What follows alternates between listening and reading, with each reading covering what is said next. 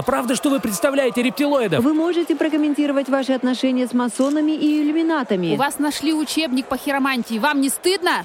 Без комментариев. Подробности узнаете в моем интервью. Неправильные гости в подкасте «Неправильные эксперты». Слушайте и погружайтесь в мир насилия, тотального контроля и пропаганды вместе с неправильными гостями неправильных экспертов.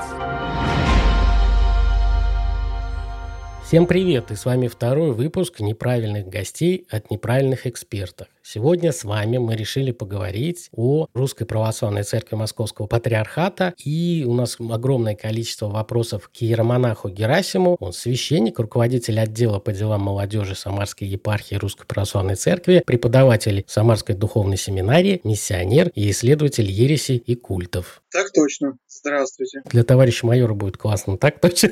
А с вами ведущие подкаста «Неправильные эксперты» Вершин Михаил, социальный психолог, и социолог социолог Сергей Бредихин. Всем привет. Редкий случай нашего подкаста. Где-нибудь дисклеймеры для товарища майора, потому что у нас хорошие, ламповые, приятные разговоры. Отец Герасим, расскажите, пожалуйста, про ваш так называемый бэкграунд, образование и как вы пришли к вере. Что послужило толчком к этому? Ну, про образование я могу сказать э, достаточно коротко. Закончил школу, Сразу после школы поступил в Тольяттинский химико-технологический колледж. Да, я начинал со среднеспециального образования. По окончанию колледжа устроился на работу на химическое предприятие и уже в 19-летнем возрасте стал хоть маленьким, но начальником. Инженерно-технический работник, мастер ремонтной техслужбы цеха. И руководство предприятия мне сразу, практически через два месяца после моего трудоустройства, настоятельно рекомендовало продолжить обучение. И я поступил в Тольяттинский Московский политехнический институт, который закончил благополучно, не скажу блестяще, но достаточно хорошо в 2001 году. А потом я начал думать о важнейших вещах задавать себе главные мировоззренческие, как они называются, вопросы, которые меня привели к мысли узнать о христианстве больше, чем можно было узнать, разговаривая с встречными и мимо проходящими. Может быть, воспитание мое меня заставило читать о христианстве большие, толстые книжки, а не книжки-раскраски для детей младшего дошкольного возраста или какие-то брошюрки. И очень скоро я поступил в один из лучших, я до сих пор так считаю, один из лучших в стране наших вузов. Это православный Свято-Тихоновский гуманитарный университет в городе Москве, где я благополучно учился с 5 по 11 год. Сначала на кафедре сравнительного богословия, потому что меня всегда интересовали именно сравнительные вещи, сравнительное религиоведение, сравнительное богословие. Но доучивался я уже на факультете философии и религии и религиозные аспекты культуры. Это вполне себе религиоведческое такое направление. Потом я поступил в Самарскую духовную семинарию, которую закончил за год экстерном, и в магистратуру. Сейчас у меня диплом магистра теологии. И скоро его приравняют, насколько я знаю, к государственному. Сейчас рассматривается этот вопрос. Этот э, диплом мне позволил, например, стать доцентом кафедры философии и социально-гуманитарных дисциплин Самарского государственного технического университета. Отец Герасим, ну вот среди наших слушателей много людей, скажем так, достаточно далеких от церковной иерархии, которые не совсем понимают, чем в обычной жизни и в обычной профессии, да, если можно так сказать, занимается священник. Собственно, вот если можно, несколько слов про это. Чем вы занимаетесь в рамках своей работы, что в ней вас привлекает, если говорят там в мирской жизни про карьерные перспективы, то вот в рамках церковной церковного служения, какие здесь моменты вас привлекают? Э, начну с того, что священство это не совсем профессия, потому что в профессии как? У меня диплом инженера механика химических производств. У меня опыт работы. Я поработал на одном заводе. Мне по какой-то причине показалось там не очень интересно. По зарплате, по коллективу, по специфике деятельности этого предприятия. Я вполне могу спокойно устроиться на любое другое предприятие, где есть химический машинный аппарат. И это не, не только в этом городе, не только в этой стране, но и вообще, где признаются наши дипломы. Также такая ситуация с медициной, предположим, да с чем угодно гуманитарных и в технических областях. А священство это, это другое, это служение. Очень близко на мой взгляд, но не одно и то же. Это служение в армии, предположим. Офицер, например, получивший образование в военном училище, потом, может быть, в академии, получивший погоны сначала лейтенанта, потом доросшего до полковника, он не может решить для себя. Мне не нравится здесь цвета флага или гимн или зарплата, пойду-ка я служить в другую армию. Ну, вот, например, японцы нравится. Пойду я в японскую армию служить или в какую-нибудь там американскую. Не так это работает потому что служение – это не совсем профессия, насколько я это ощущаю. Поэтому по служение священника – это служение, во-первых, Богу, это во-первых, а во-вторых, церкви Божьей. Напомню, что церковь – это не здание с куполом, на, на котором крест находится, это сообщество верующих во Иисуса Христа. И служение церкви – это служение людям, которые идут навстречу Христу или за Христом, как вам угодно, которые почувствовали в своем сердце или расслышали в своем сердце призыв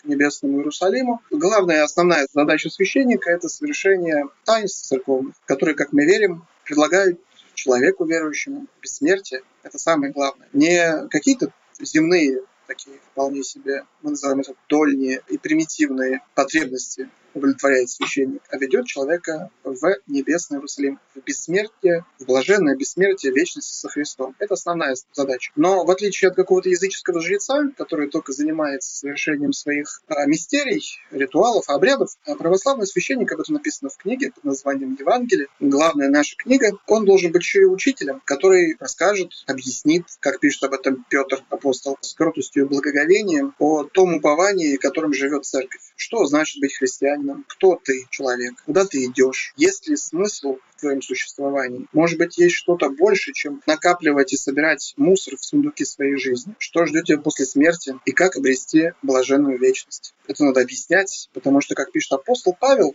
другой из первоверховных апостолов, вера от слышания, и поэтому священник должен постоянно проповедовать. Вот такая задача священника. А также давать советы духовной жизни не в психологии. У нас сейчас Ведьми последние 2-3 года разочаровавшиеся попы ломанулись в вульгарную психологию. Я называю это именно вульгарную психологию. Ну что можно за полгода на курсах, какая там психология? У меня есть друзья-священники, которые закончили наш медуниверситет э, на факультете клинической психологии. Один есть психиатр, который много практикует. Прям не, не то, что клиническая психология, а прям психиатрия они стали священниками. Вот я их спрашиваю вообще, можно ли освоить психологию за полгода? Конечно, нет. Это же ну, просто детский сад.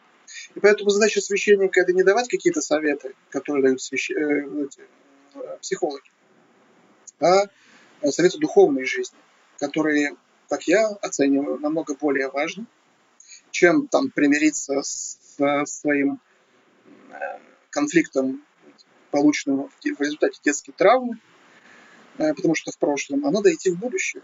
А будущее – это Царство Небесное, то, что живет наш после смерти. Психолог классический, который нормальный, получил образование и умеет работать с клиентами, он не должен давать совет, он должен помогать находить решения для своих проблем, вырабатывать их. Но психолог, который дает, э, дорогие слушатели, вам советы, это, скорее всего, не психолог, потому что он берет на себя роль без ответственности за вашу жизнь. А ответственны вы сами за нее. Вот этим отличается священник, потому что священник дерзает брать на себя ответственность перед лицом Бога и перед лицом вечности за того человека, который доверился ему обратился за помощью, за советом именно в духовной области. Вот э, все мы, кто сегодня собрался в этом подкасте, дети атеистического СССР. И вот молодежь была разной, да, она менялась, что в СССР, что в России 90-х, начало 2000-х. Вот вы сейчас много занимаетесь молодежью. Какая она сейчас, с вашей точки зрения? И вот если посмотреть ретроспективно назад. Ну, хочу сказать, что я тоже родом из атеистического СССР. Все мои родственники были нормальными советскими гражданами, коммунистами. Дедушка, Царство Небесного, был секретарем райкома партии далекой киргизской СССР. Бабушка моя любимая, ныне тоже покойная, Царство Небесное, была главным бухгалтером колхоза миллионера, и поэтому я рос и воспитывался вовсе не в окружении икон и пения псалмов. Это поиск, это выбор, это ответственность. Это нисколько не умаляет тех людей, которые выросли в православной семье и воспитывались. Они, наверное, имеют даже лучший старт, чем мы, пришедшие достаточно поздно. Насчет молодежи. Я подчеркиваю, это важно для меня сказать, что человек обязан искать и ответственно принимать решения. Являешься ли ты православным, атеистом или поклоняется идти макаронному монстру. Так уж получилось, я не знаю, я называю это промыслом Божьим. То есть Господь Бог меня так вел. Когда я пришел осознанно в церковь, не просто по факту крещения, а желая именно служить Богу, отдать всего себя, всю свою жизнь, все свои силы, если позволить даже таланты, в евангельском смысле таланты. Я не умею играть на музыкальных инструментах, петь или танцевать балет. Я начал искать людей, которые близкие мне по возрасту, с кем можно было бы делиться радостями, радостями православия, потому что православие, несмотря на то, что мы ходим в черном, это очень радостная, светлая и жизнеутверждающая религия. Религия добра, света, прощения, милосердия. Но когда я воцерковлялся, примерно 95%, я могу ошибаться на 1-2%, примерно 95% постоянных прихожан это были наши любимые бабушки. Это подавляющее число. Там даже дедушек нет. Говорить о людях среднего возраста и тем более молодежи тоже трудно приходится. Совсем маленькие дети, конечно, были. Это у нас уже достаточно давно активно социальная работа церковью ведется. А есть и детские дома, и детские сады, и школы, в том числе и воскресные школы, их больше всего. Но это не так интересно, когда ты молодой человек.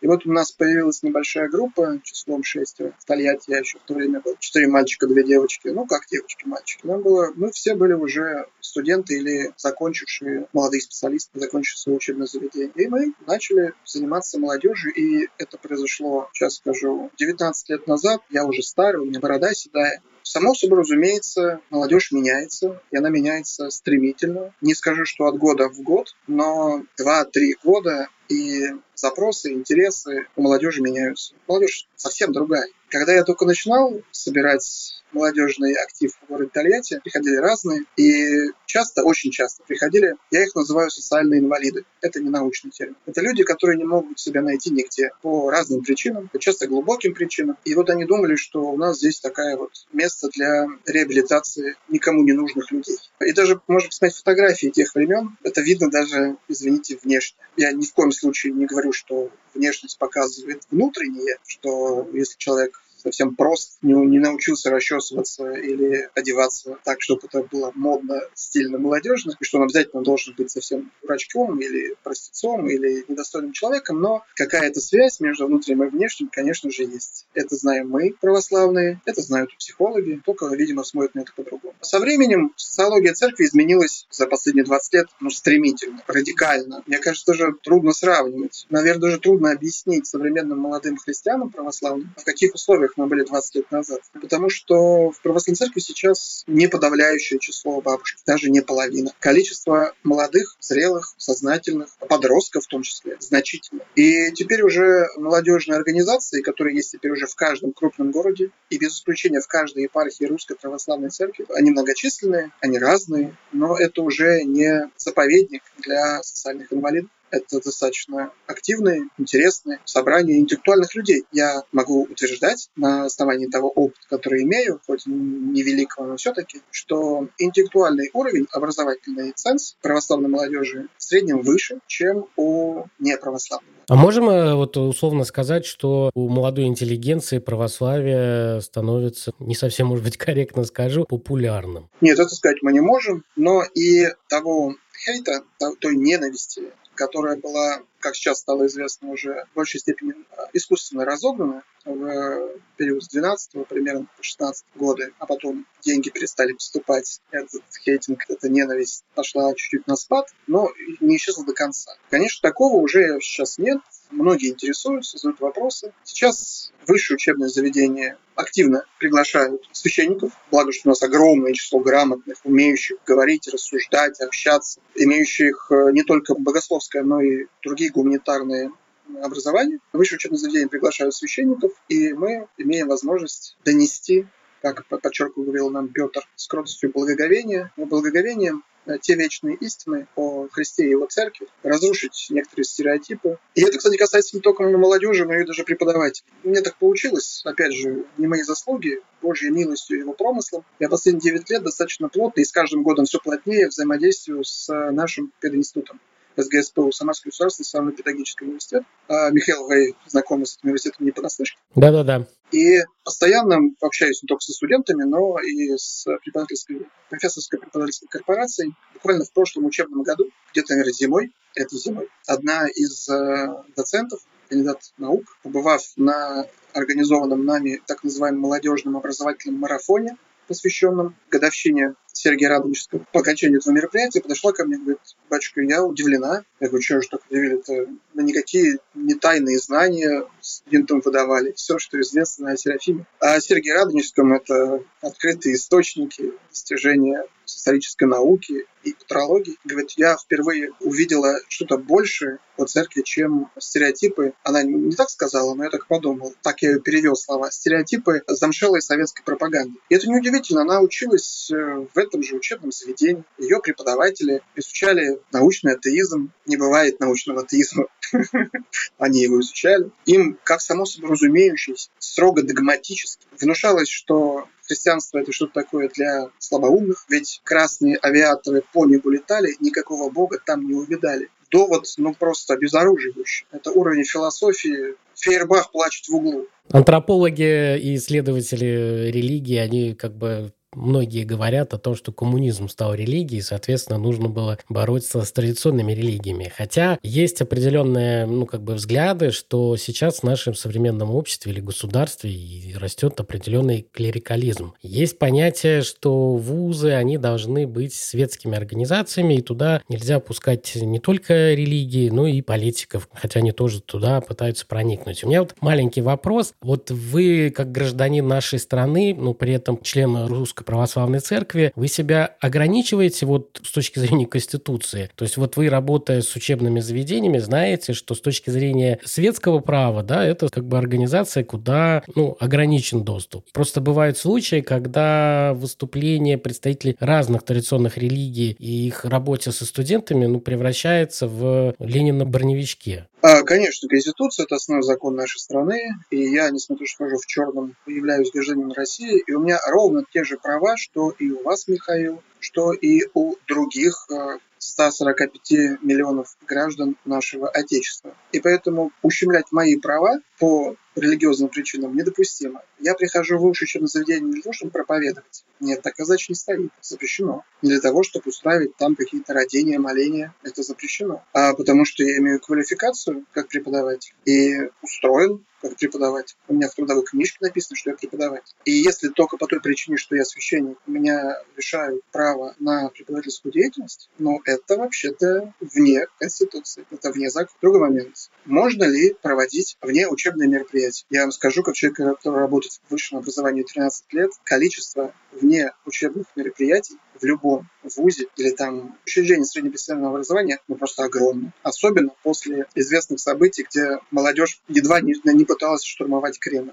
Это футбол, это танцы, игра в шахматы, литературные кружки, скалолазание, да все что угодно. И знакомство с культурой – это внеучебное мероприятие. Можно ли в футбол играть? Можно. Студентам можно играть в футбол? Можно. А играть в шахматы? Можно а спускаться по горной реке на байдарке, если они прошли инструктаж и знают, как это делать, можно. А почему нельзя знакомиться с историей и культурой Отечества нашего? Кто запрещает? Какая конституция?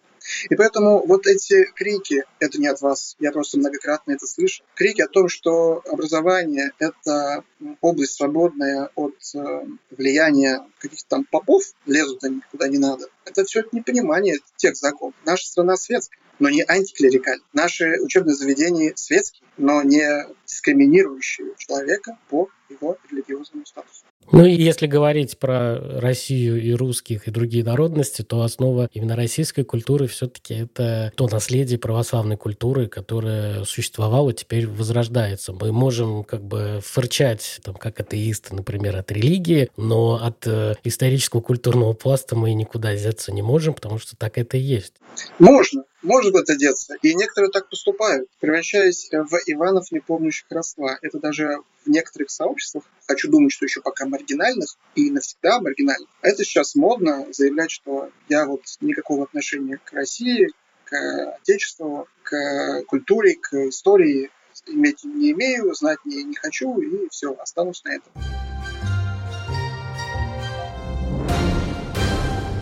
как э, коллега коллеги-преподаватели, я тоже преподаю, много работаю со студентами, ну и не секрет и для вас, и для меня, что есть среди них много людей, настроенных, ну, прямо антиклерикально, атеистически, которые не признают церковь и так далее. Вот как вы работаете с такими молодыми людьми, которые настроены явно враждебно к церкви, вере? Какие-то аргументы, может быть, у вас есть фирменные, что называется? Фирменные аргументы очень простые. Я пришел вас знакомить с русской культурой и русской историей. А если вам не интересно это, вам это не нужно, имеете право оставаться некультурным человеком. Я подчеркну, вся, я убежден, вся великая русская культура стоит как здание на фундаменте православной веры. Можно ли филологу, предположим, будущему учителю русского языка и литературы, не зная православной культуры, а, что-то говорить о Достоевском? Вот хоть что-нибудь говорить о Достоевском. Даже о Чехове, хотя он был атеистом и прямо многократно об этом говорил. Лев Николаевич Толстой, это ученый о церкви за свою ересь, он самим, собственно, придумал. Ничего невозможно понять. Просто ничего невозможно понять. Даже в авторов атеистов и ересиархов. А если мы двигаемся дальше? Потому что не только же у нас филологов учат высших учебных заведениях. А какими путями шла, предположим, наша архитектура? У нас же есть своя, не только советская, не только сталинский конструктивизм, пути развития нашего зодчества. Это же напрямую связано с развитием храмовой архитектуры, а картины, искусства. Я недавно, уже давно, в прошлом году, очень хочу опять поехать туда. Люблю Петербург, в Русском музее. Совершенно чудесная, чудесная картина а, Карла Брюлова «Последние дни Помпеи». Если ты не знаешь христианской культуры, то ты не увидишь ничего, кроме просто каких-то всполохов, каких-то падающих статуй, каких-то людей частично голых. Но там огромное количество христианского контекста. И, и если ты, например, видишь в углу человека, который заворачивает, с любовью заворачивает, спасая, видимо, от э, вспыхнувшего Везувия э, в красную ткань некую чашу, и там какой-то еще непонятный сосуд с цепочками, если ты ничего не знаешь о христианской православной культуре, ты подумаешь, ну, может быть, человек выскочил из какого-то учреждения, где вино пил. А это евхаристическая чаша, и это кадила, и этот священник, показанный на этой картине, далеко не случайно. По-другому смотришь на эту картину, на то, что изобразил великий художник, если ты знаешь православную культуру. Кстати, он на этой картине изобразил еще большое количество своих знакомых и двух критиков своих, ну, нарисовал тоже, которые критиковали его искусство. Это не напрямую относится к православной культуре, но тоже интересно, место, имеет место быть. Даже одиозный квадрат Малевич. Это же не просто квадрат Малевич. Если посмотреть на это с точки зрения православной культуры, всего того тысячелетнего опыта русской христианской живописи, то эта точка, ладно, не точка, этот квадрат, это заявление, и его невозможно понять, не зная православной культуры. Вот такой у меня ответ. А если ты в Бога не веришь, то вера – это не продукт психической деятельности человека, чтобы вы господа психологи об этом не думают. Невозможно сжать ручки, поднатужиться, сжать зубки, там, э, хочу верить или не хочу верить. Это не так работает. Я знаю, я верю, что это дар Божий. О чем говорит там Писание. И поэтому, если ты пока не открыл свое сердце Богу, пока ты оставайся неверующим. Я тебя не, не, не переубежду в этом. Нет таких сил, средств.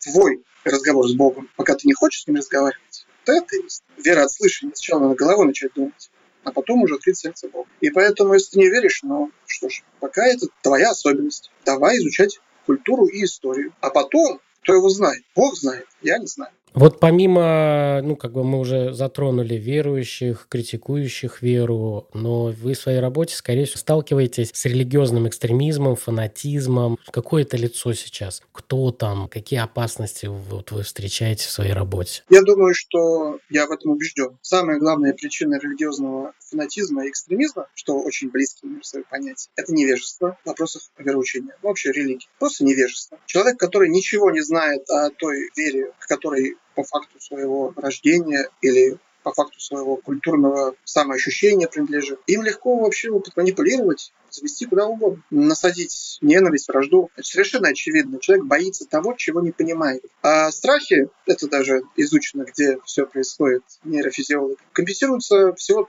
тремя моделями поведения. Первая – это убежать, а вторая – это агрессия. Если чего-то не понимаю, я нападаю на это. И вот я постоянно каждый год своим студентам даю задание писать либо курсовые, либо какие-то другие важные работы посвященные советскому и позднероссийскому, я имею в виду поздней, поздней империи, антисемитизму, чтобы понять, а причины какие, откуда эта жуткая ненависть к евреям поздней Российской империи чуть раньше мы слишком мало источников имеем, чтобы делать какие-то выводы. И в Советском Союзе. А все не, от непонимания. Все от э, невежества. Эти протоколы сионских мудрецов и прочее, прочее. Такая же самая ситуация вот у меня специально Коран постоянно, постоянно у меня находится чуть ли не в доступе, чтобы иметь в виду, что это такое. И меня уже 6 лет приглашают в Самарский государственный экономический университет. Там у них институт юридический. Меня 6 лет приглашают туда на конференции, посвященные как раз экстремизму и терроризму. Мы там с муфтием приходим. Один раз была представительница какой-то странной секты, не скажу какой. Видимо, по недосмотрам пригласили. И моя задача вот, достучаться, достучаться до присутствующих в этой аудитории э, с достаточно простым тезисом. Мы должны устранить источник религиозного экстремизма, который находится в невежестве, а не бегать э, с большими глазами, привлекая людей с большими погонами, чтобы устранять последствия. Я когда с Минюстом работал, тоже был удивлен, потому что оказалось, что при личном общении я увидел, что люди не понимают, что такое традиционная религия, вера, а они пытаются решать сложные вопросы по религиозному экстремизму. Да, это ужасно. Иногда даже приходится делать слава богу, очень редко, замечания юристам с учеными степенями, разницу между религиозными организациями, религиозными общинами, религиозными объединениями. Что такое традиционная религия? Да, о которой написано в преамбуле закона о свободе совести, что это вовсе не то, что называется так. Вот я пришел, собрал людей, которые бьют в бубен и пляшут возле вырезанного из столба телеграфного какое-то чучело. И говорит, мы традиционные, традиционные, верующие, да, верим в Велеса. И вот у нас бубен, посвященный Перу. Называя себя традиционными, они стали традиционными. И преамбула о свободе совести, закон о свободе совести говорит вовсе неправильно. Образование, просвещение и проповедь. В целом, на сегодняшний день, если оценивать вот те самые секты, которые вы упомянули, еще их называют тоталитарные секты, деструктивные культы и так далее, далее, и так далее. На ваш взгляд, с ними вообще надо бороться? Это серьезная угроза российского общества? Или, может быть, это вот, что называется, действительно само пройдет, и не нужно за этим бегать и бороться с этим? Бороться можно по-разному. Курсе сектоведения, который я преподаю достаточно давно, мы поднимаем, в том числе на лекциях, вопрос о том, какие способы противостояния сект были в прошлом. Потому что история учит. Марк Турий Цицерон сказал, история магистра Вита. Сжигать на костре, бросать в яму, объявлять крестовый поход охоты сжигать города, где здесь поселилась ересь. История сама показала, что это неэффективно. Но есть другие способы борьбы. Это образование, просвещение и проповедь. Чем очень эффективно, например, занимались так называемые нищенствующие ордена до конца 12 весь 13 век в Западной Поэтому нужно ли? Есть ли опасность? Я сейчас не процитирую, я просто вспомню слова ныне покойного святейшего патриарха Московского и Руси Алексея II, который назвал неоязычество серьезным вызовом современному российскому обществу и государству. Не потому, что их много. Нет, их никогда не было много, и они не имеют потенциала к многочисленности. Это всегда маргинальные, потому что они не могут найти общего языка, они ссорятся друг с другом. Там каждый сам себя великий волх, кто там наелся мухоморов, кто выпил просроченного самогона, кто-то какие-то еще психоактивные вещества, у них свои там отношения с сущностями. Э, и поэтому они не могут найти общий язык, не потому что их много, а потому что та закваска, позвольте мне использовать евангельский термин, это не из кулинарии, это из Евангелия, та закваска, которую они вбрасывают в современное общество, особенно в умы молодежи нашей, крайне деструктивна. Это великая опасность забыть, кто мы есть и куда мы идем. Забыть тысячелетнюю христианскую историю нашего Отечества и основание, на котором мы построили великую цивилизацию, русский мир. Великую, не в ущерб другим великим цивилизациям, но великую цивилизацию в русском мире. Как бороться? Образование, просвещение, проповедь. Не подумайте, что это мантра, но я часто это произношу.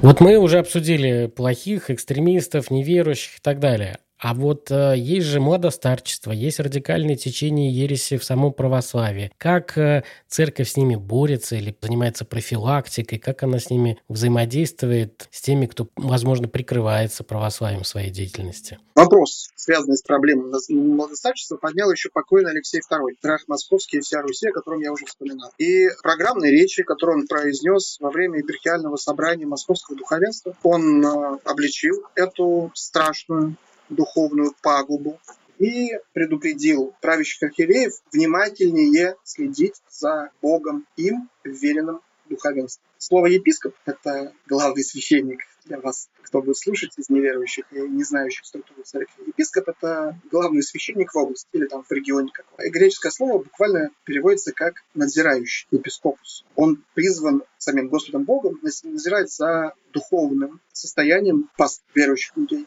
и в первую очередь духовенство. Об этом и говорил святейший патриарх Алексей II. Святейший патриарх Кирилл не оставляет трудов в этом направлении. Но, мне кажется, важнее опять же поговорить не о следствиях, а о причинах. Это же появилось не сегодня, не вчера, не в 90-е годы. Такое явление известно еще из древних потеряков то есть монашеских текстов, написанных в период с 5 по 7 век, больше тысячи лет назад. Откуда это? Причины духовные. Это гордыня при отсутствии должного духовного опыта и образования. Если о духовном образовании там, тысячу лет, полторы тысячи лет назад говорить не приходится. Там образование было совсем другое, нежели сейчас. Но духовный опыт – это важно. И при отсутствии духовного образования и духовного опыта, и при наличии огромной гордыни, и случаются такие эксцессы. А вот не совратиться в гордынь, особенно молодому и малограмотному, и не духовно опытному священнику, очень легко. Вы, Михаил, как психолог, наверное, поймете. Давайте я вам покажу такую иллюстрацию. Она будет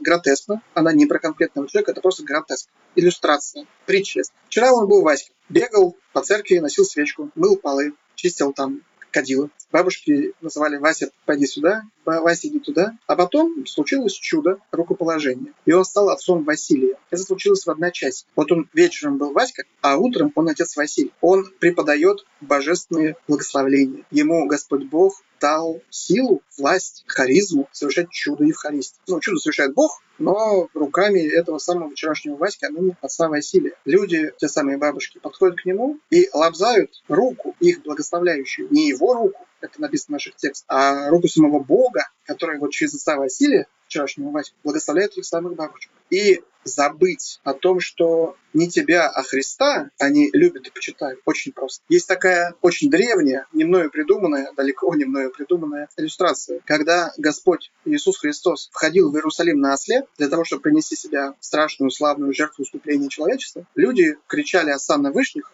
благословен им Господня, царь Израилев, посылали под ноги осла свои одежды и срезанные пальмовые ветви, осел мог подумать, что это все ему. Но не ему, Христу. И вот не имея, опять же, духовного опыта, очень легко перепутать, кому же все эти знаки почета и внимания, тебе или Христу. Если вот взять самое громкое скандальное условное дело или да, событие с э, Русской Православной Церковью, это вот так называемый отец Сергий с э, его контролем в Екатеринбургской епархии, если не ошибаюсь, над монастырем, из чего он там создал, ну, какой-то маленький концлагерь. Тоталитарную Да, да, да тоталитарную секту. Это тоже получается какой-то затянувшийся процесс младостарчества, хотя он уже в возрасте? Духовно он был еще молод и неопытен. По законам церкви его не могли рукоположить. Видимо, он скрыл свой бэкграунд, как вы отметили в самом начале передачи, свое прошлое. У нас, слава богу, нет инквизиции. Епископ не проверяет через базы ФСБ. А у нас есть. А, хорошо, слава Господу.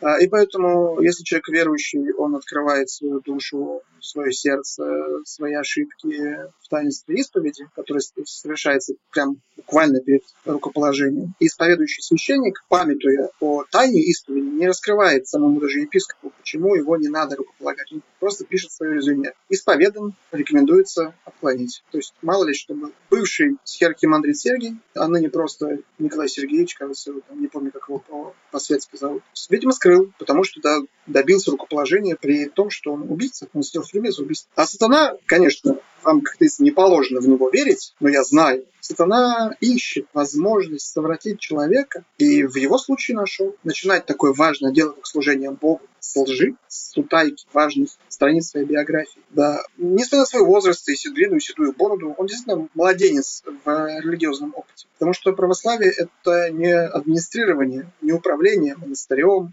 сообществом людей или какие-то другие дела. Во-первых, это жизнь в Боге. Как Павел апостол писал, уже живу не я, но живет во мне Христос. И если этой жизни в Боге нет, то ни о каком опыте говорить не приходится. Отсюда и происходит наложение с гордыней, особенно к нему-то какие деньги шли. Он чувствовал, что в руках власть над душами и жизнями людей. И не удержался. Ну да, там часть паствы у него же были небожители с Рублевки. Это тоже, я думаю, его подкупало. Мы уже поговорили чуть про ереси внутри церкви, про неверующих, про религиозный экстремизм, про клерикализм в том числе. Но есть еще вещь, за что критикует Русскую Православную Церковь. Некоторые так считают, что она повторяет ошибки, которые были совершены, условно говоря, при Петре Первом, когда церковь попала под зависимость от государства. И что вот сейчас близкое взаимодействие с государством, слиянием, это фактически отказ от роли патриарха, что у нас, ну, как бы де-факто сейчас как будто синод существует, и государство показывает традиционной русской православной церкви, что она должна делать. Вот как вы к этой критике относитесь и к роли независимой церкви у нас должна быть от государства? Спасибо за вопрос, он очень важный. Начнем с того, что человеку свойственно ошибаться. Еще древние говорили «errare humanum est». Поэтому мы вполне себе люди. Никто из нас не небожитель, никто не гарантирован от совершения необдуманных или обдуманных, но неправильных поступков. Но это сейчас не про нашего Кирилла, потому что я уверен, я, я так по-настоящему верю, знаю то, что мне известно, он действует правильно. Насчет того, что церковь современная душима в объятиях государства. Ну, я не думаю так. Мы действительно помним события которые начались при Петре Первом и закончились Великой социалистической Октябрьской революцией, когда церковь находилась в плену государства. Она была не свободна. Она была буквально государственной структурой. И главой по духовному уставу, духовному регламенту, извините, 1719 года был император или там императрица. Не все наши императрицы были самые благочестивые, да, мягко говоря, но они являлись главой церкви и ставили в качестве фактического управленца от своего лица обер-прокурора Святейшего правительствующего синода. Были такие обер-прокуроры, что когда я в свое время изучал историю русской церкви, думаю, господи, как мы смогли сохранить и выжить вообще в этих условиях? Это какие-то кавалерийские офицеры в отставке, которые хотели управлять епископами и всей церковью как кавалерийским полком. Были те, которые в Бога не верили и презирали церковь, поставленными управлять ею. Мы помним это. И я уверен, что Святейший Патриарх очень грамотный человек. Вы что хотите думать? Я убежден, что он очень грамотный и духовно очень опытный человек тоже это знает. Но модели взаимоотношений церкви и государства были разные. Напомню, что церковь и государство, они без комментариев не могут существовать друг от друга без друга. Ну, просто так уж вышло, потому что церковь это люди, а государство это кто? Это люди. Это кавалерийские, кавалерийские полковники том числе и кавалерийские полковники. Это люди. И поэтому церковь живет в государстве с государством, а государство живет в церкви с церкви и церковью. И поэтому разные модели. Например, такая восторженная фантазия о этих взаимоотношениях была сформулирована святым императором Иисуняном Великим очень давно, в 7 веке. Называется «Симфония». Она никогда не была реализована, но она записана в текстах, законах э, святого императора. Были разные периоды. Например, у нас в Отечестве нашем был период, когда церковь практически управляла Отечеством нашим. Напомню, что первый из Романовых, Михаил Федорович, в 16-летнем возрасте ставший царем батюшку, имел, собственно, батюшку своего, который был после возвращения из плена в 19 году патриархом Филарет. И патриарх Филарет фактически до своей смерти управлял государством. Хотя он не был царем царем был его сын. Были периоды, когда церковь находилась в еще более радикальном плену, чем, например, при Петре I или Екатерине II, при Иване IV Грозном. У него длинный период его жизни, но тогда, когда он испытал некоторые психологические проблемы, связанные с убийством его любимой первой жены, с предательством его духовника Протапопа Сильвестра, он начал, конечно, лютовать. И единственное, в каких условиях церковь может эффективно выполнять свою основную функцию, а наша основная функция – это спасение душ человечества. Никакая другая. Все остальное – это второе. И социалка, и образование, и окормление военных, тюрем. Э, Все это очень важно, очень, очень нужно, но это не первое. Самое главное – спасение человеческой души.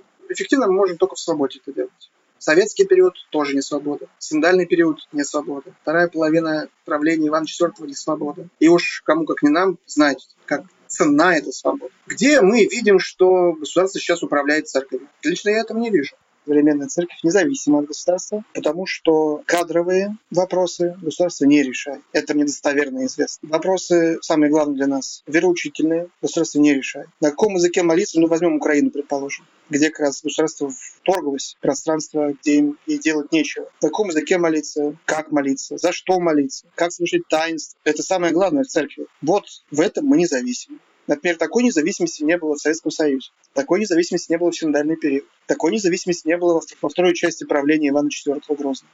Не было. Сейчас есть. Насчет финансирования. Вот эти крик, шум, суета, что вот, попы там зажрались от того, что миллиардами сосут из федерального бюджета. Бюджет – это не тайные архивы Ватикана. Это закон, федеральный закон, принимаемый Государственной Думой. И он открыто его может посмотреть. Конечно, есть закрытые страницы, там, военные и все остальное. На уровне субъекта федерации есть свой региональный бюджет, и он тоже имеет категорию закона. И поэтому, если кто-нибудь мне покажет, где будет в законе написано «на содержание православной церкви выделено столько-то миллиардов рублей», я скажу «ну, как здорово, дайте мне подробности об этом». Пока эти подробности не видел ни от кого. Насчет того, что у нас э, в России огромное число храмов-памятников, имеющих огромную историческую, культурную значимость, которые были построены, например, я очень люблю просто влюбился в Великий Новгород, где находится огромное количество храмов, построенных в 12 в 13 веках. Конечно же, эти храмы-памятники из тех, которые частично переданы Русской Православной Церкви, нуждаются в федеральной поддержке. Потому что фрески, например, в Софии Новгородской, дьяк с Пономарем не смогут поддерживать в том состоянии, которое необходимо поддерживать. Здесь это понятно. Насчет, предположим, финансирования учебных заведений. Вот я преподаватель Самарской духовной семинарии. Кроме тех льгот, которые положены всем религиозным и образовательным учреждениям, мы ничего такого не получаем. Я не получаю зарплату из федерального бюджета. Нет такого. Если мы сводим не свободу церкви только к тому, что кто финансирует, тот и танцует, так и не финансирует даже. Ну, есть, конечно, кроме поддержки учебных заведений, не конфессионального образования, Например, вот Академия святителя Алексея Московского в Тольятти. Это учебное заведение не церковное, несмотря на то, что ректором является протоиерей Русской Православной Церкви. И часть преподавателей тоже. Это государственное образовательное учреждение. Конечно, финансируется из бюджета, потому что это учреждение образовательное. Так вот, если сводить к тому, что не свобода церкви – это только лишь э, финансирование, нет финансирование через пожертвования. Через э, не только бабушка принесла свои три копейки и купила свечку. Я подчеркиваю, социология церкви изменилась сильно, и среди православных прихожан есть в том числе довольно состоятельные а бывает, что и, прям скажем, богатые люди. Иногда бывают вопиющие богатые люди, которые своими пожертвованиями помогают, строят храмы, оплачивают очень дорогостоящую роспись храмов, заказывают просто шедевры художественные, иконостасы и иконы. И делают это не для своих особняков или какие-то частные церкви. Да. Они делают это для, в том числе, и общества, и для верующих. Да, но я думаю, все-таки главная мотивация, если это верующие люди, или эктиторы они называются по-гречески, или донаторы по-латински. Это люди, если они верующие, делают для спасения собственной души, для Царства Небесного, во славу Христа Спасителя. Потому что я не видел, чтобы большие мраморные таблички с золотыми буквами надпись построенные на пожертвования такого-то миллионера. То есть даже не для пиара они эти делают в основном. Хотя один монастырь я посещал, посещал, там была такая мраморная табличка с золотыми буквами. Поэтому могу сказать, что в самых главных вопросах церковь независима. И взирая на опыт, современный опыт, например, греческой православной церкви, то есть православной церкви в Греции, а я там имел радость учиться в 13 году греческому языку и культуре, в университете называется, который по напистиме Эллиника Глосса к политизму, и там вот церковь является государственной структурой. У них есть свой якобы независимый предстоятель, архиепископ э, Афинский, но реально управляется все из Министерства образования и просвещения, который там меняются эти министры, непонятно кто, кто они такие. Один раз там был какой-то гомосексуалист, другой какой-то раз атеист, третий раз какой-то непонятный еще человек. Ну, понятное дело, что в таких условиях бедный, несчастный, я даже подробности рассказывать не буду. Но я вернулся с Греции, я был просто разорван в клочья психологически. Думаю, боже мой, слава Господу всемогущему, что у нас нет такое. И я даже не могу представить, что это было у нас в 19 веке, в синдальный период, когда похожая ситуация. Или, например, мы можем посмотреть на опыт инославных церквей. Например, в Северной Европе церкви во что превратились? Лютеранские церкви в Швеции, Норвегии, Дании. Это же, это же а ты Израиль. Извините за э, Да, сленг. мы делаем много обзоров в новостях, и мы там удивлены, там какой-то шоу-бизнес, то, что происходит э, да, в их да, церквях. Да. Отец Герасим, мне кажется, у нас получился очень интересный, живой э, разговор, из которого действительно наши слушатели с другой стороны увидят православных священников, и это здорово. И завершая вот этот живой разговор, что вы могли бы посоветовать молодым людям, которые хотят найти свое призвание, какой-то свой жизненный путь, вот с высоты вашего жизненного опыта и вашей профессии, хотя вы сказали, что это не профессия, а призвание, что бы вы могли молодым людям сказать? Скажу просто. Во-первых, надо оставаться человеком. Нет, даже по-другому скажу. Надо стать человеком с большой буквы. Человеком настоящим, искренним. Не в биологическом смысле слова, а именно в культурном и, безусловно, религиозном, потому что культура без религии не мыслится. Я не знаю. Скажите мне настоящую культуру, не современное искусство, где из человеческих фекалий выстраивают какие-то там комбинации, а искусство. Настоящая культура без религии, она вообще немыслима. Так вот, в религиозном смысле стать человеком. И эту человечность свою пронести до конца. А что значит быть человеком? А вот что значит быть человеком, мы можем узнать из Евангелия. Это существо разумное, вечное, способное любить, способное к самопожертвованию, способное изменяться, расти, совершать дела милосердия, прощать. Вот все это и значит быть человеком. Поэтому каждому из молодых людей и не молодых людей, потому что бывает, люди приходят к пониманию того, что надо пора уже с человеком лет к 45, а то и к 50. Всем желаю стать человеком и сохранить свою человечность до страшного суда. Ну а там Господь эту человечность лишь, лишь преобразит и приукрасит. Традиционные религии, в том числе и православие, оставляет выбор. Вы всегда можете принимать самостоятельное там решение. Большое спасибо, что вы слушали наш выпуск неправильных гостей подкаста «Неправильные эксперты». Помните, что всегда есть добрый пастырь, православная церковь и наш подкаст. Слушайте, выбирайте, принимайте решения самостоятельно. Спасибо, что были с нами. Ну а православных слушателей, если такие по чаяния есть, я на вас призываю благословение Божие, хранит вас Господь, молитвами Богородицы и всех святых. Всем спасибо, пока-пока. Пока-пока.